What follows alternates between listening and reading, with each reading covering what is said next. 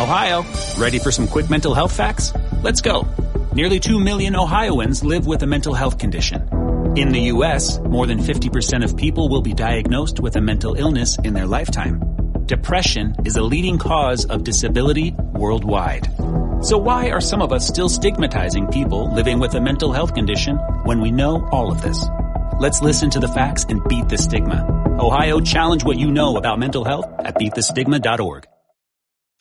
Hey everybody, this is Kevin Bass from the Kevin Bass Show and from dietwars.com. And in this video, I want to talk to you guys about why most statin side effects are fake. Now, by fake, I mean, uh, in crude terms, they're in one's head.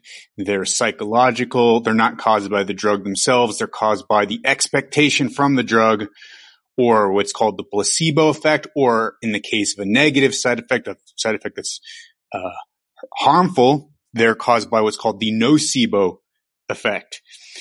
They are essentially psychological, and this has been demonstrated by several different studies now. Now, that doesn't mean that many statin side effects aren't psychological. There are many statin side effects that aren't psychological. I've talked about that in other tweets and in other videos. And for a brief review about that, in fact, let us go ahead and visit my Twitter account and look at the uh, one of the gold standard studies in this respect on the rate of side effects of statins. And they are quite uncommon. And I'm going to show that with this image. So as I wrote in this tweet, I said, the claim that statin side effects are common and severe is about as science-based as the claim that ivermectin cures COVID-19. Neither of these are true. They're made up on the internet. And I showed a figure from a table from a study, uh, called specifically What proportion of symptomatic side effects in patients taking statins are genuinely caused by the drug? Systematic review of randomized controlled tri- of randomized placebo-controlled trials to aid individual patient choice. This is by a dream team of researchers, Judith Finegold, Charlotte Manisty, Ben Goldacre, Anthony Barron, and Darrel Francis, who they they look at all the randomized controlled trials and they look at what is the rate of side effects, what are the rate of actually all events. And what you do find in primary prevention is uh, an increase in liver incidence, transaminases, meaning uh, indications of some uh, liver disturbance or liver dysfunction, uh, indication of newly diagnosed diabetes mellitus, a bunch of other things that are not uh, increased by more than chance and then decreased by more than chance myocardial infarction. That is, is a heart attack, CVA and death from any cause. And so you get dramatic reductions in these and then uh, slight increases in liver problems and diabetes mellitus. It's quite a good and positive trade-off because the main problem with getting diabetes mellitus, of course, is getting a heart attack and these are prevented on statins. Of course, there's a controversy today about whether or not um, heart attack is actually, or sorry, whether or not diabetes mellitus is actually a side effect of statins. Uh, this is a new controversy. It used to be relatively well accepted that it was, and now it's being challenged. But the point is, is that uh, compared to the benefits, the costs are relatively low, and most of the claimed side effects are much less common than is often said on the internet. And in, in, addition, just for some background, I said literally the high rate of statin side effects is literally made up on the internet and people literally experience them because of what the internet tells them they should experience. And there's a paper that I cited about this called Does Googling Lead to Statin Intolerance? And it showed that the higher the number of negative news websites with respect to statins in any given country, the higher the rate of negative side effects for, uh, from statins in those countries. And I gave some background, et cetera, et cetera. Okay, but I want to really drive home a certain point because some people raised the point that uh, muscle side effects are very common. In fact, I got a, a, swarm of bots. I'm not sure if they're bots or they're just random people who don't have confirmed emails, but almost none of them have confirmed emails Uh, there's hundreds of replies of people who do not have confirmed emails. Maybe 95 to 99% of them don't have confirmed emails, all saying that they have these terrible side effects, and specifically muscle pain. And so this actual side effect was studied again in this study called Side Effect Patterns in a Crossover Trial of Statin Placebo No Treatment by Howard. Uh, and of course, some of the same people in that last study that I just mentioned, Howard, Finegold, and Francis at the very least are in this study. So it's in some ways a continuation, but this is in, this particular study is a randomized controlled trial. So it's here, and I'm just going to read the abstract so you guys get an overview of the study and then I'm going to show the graph and I'm going to explain and talk about it a little bit. And, uh, it's going to be very clear and conclusive to you by the end of this episode that statins, uh, don't have a high rate of muscle myalgia, of muscle pain. In fact, most of that muscle pain is attributable to the placebo effect. Now that's not to say that statins don't have some muscle pain that's attributable to the statins themselves, but uh, most of it is attributable to placebo. So there are some cases where people have legitimate muscle pain, legitimate myalgia, legitimate, in some cases, terrible muscle pain, but most of the time, most of these reports are actually the nocebo effect. And then I, I, I, uh, I'll read the abstract. So as we can see here, most people who begin statins abandon them, most commonly because of side effects. The purpose of this study was to assess daily symptom scores on statin, nocebo, and no treatment in participants who abandoned statins. Participants received 12 one-month medication bottles, four containing atorvastatin 20 milligrams, four placebo, and four empty. We measured daily symptom intensity for each using an app scale of 1 to 100. We also measured the nocebo ratio, the ratio of symptoms induced by taking statin that were also induced by taking placebo. A total of 60 participants were randomized and 49 completed the 12 month protocol. Mean symptom score was 8 in the no tablet months. It was higher in statin months, 16, but also in placebo months, 15, with no difference between the two, no statistical difference. The corresponding nocebo ratio was 0.9. So that is to say 90% of the symptoms that are present in the statin group were also present in the placebo group. 90% of the symptoms above the no pill group. Okay. And just to explain how the study went, if you guys didn't, weren't able to follow that explanation, there's 12 months, uh, 12 bottles, one month per bottle. Four of the bottles contained statin. Four of them con- contained a placebo, a sugar pill that looked like a statin. You weren't sure whether it was a statin or not. And four were empty. Okay.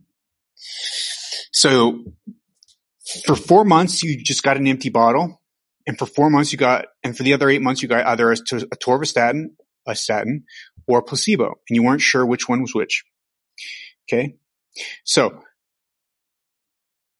people knew when they were getting an empty bottle, but they didn't know when they were getting placebo or statin. So what they compared is the symptoms on when they were getting atorvastatin or placebo compared to the empty bottle and then atorvastatin versus placebo among the people who are getting those in those different months.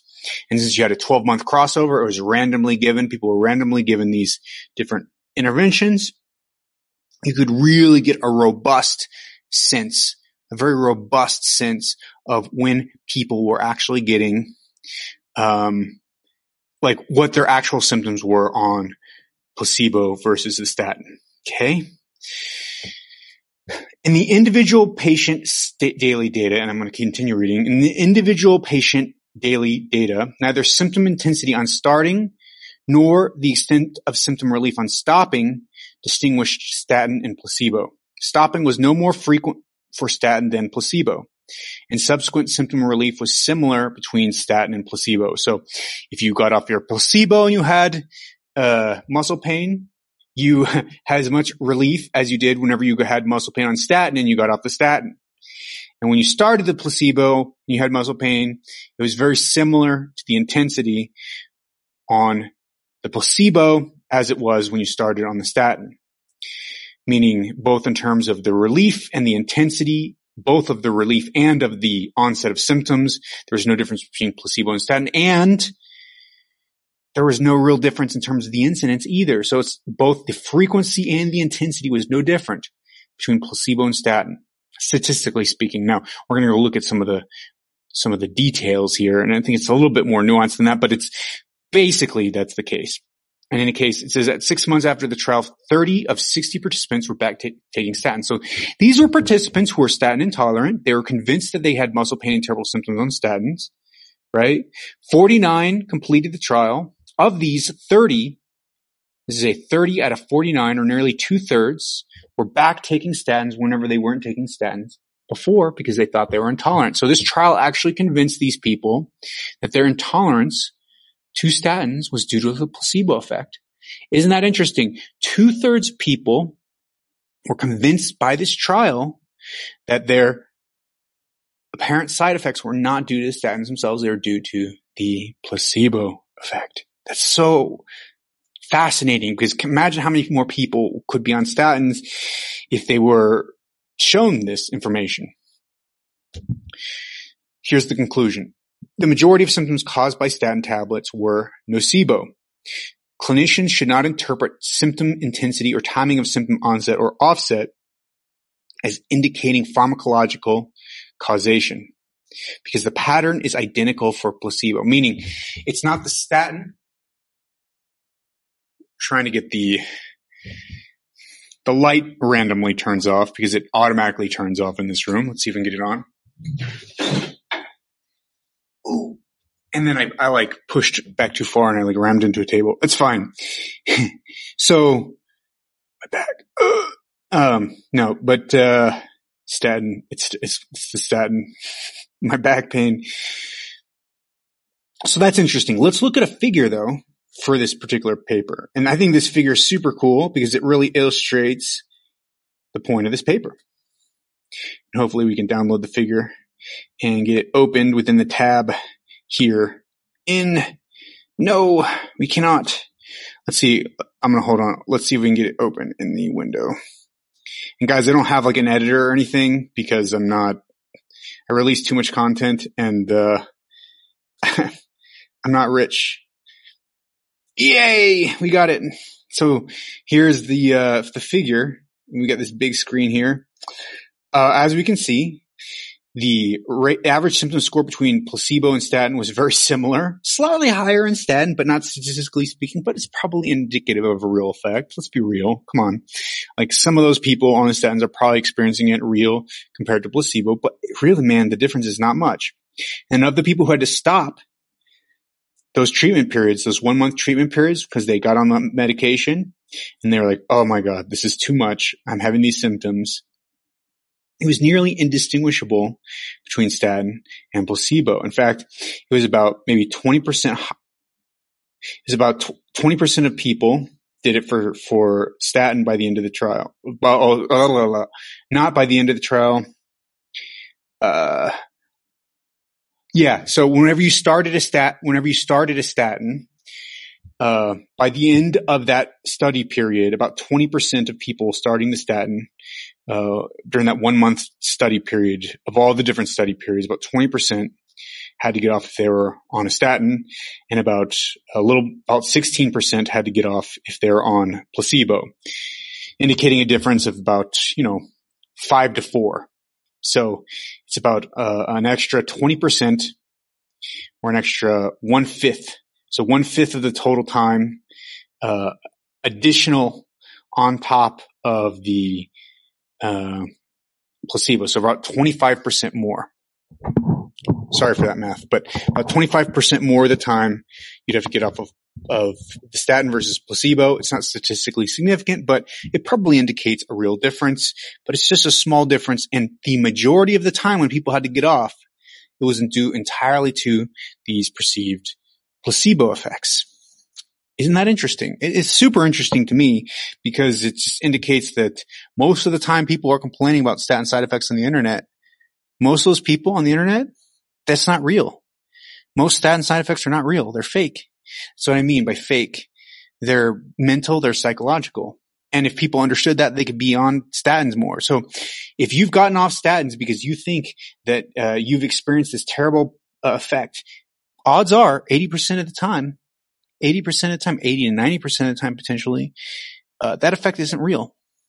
That effect is mental and psychological, and you could be foregoing a life-saving medication. And this is actually a, a, a, uh, a lesson more broadly for the impact of placebo and nocebo effects on the uh, interpretation for whether or not something works. A lot of the time, when we think something works, most of that effect is coming from placebo. maybe let me qualify that because I think that might be a little extreme.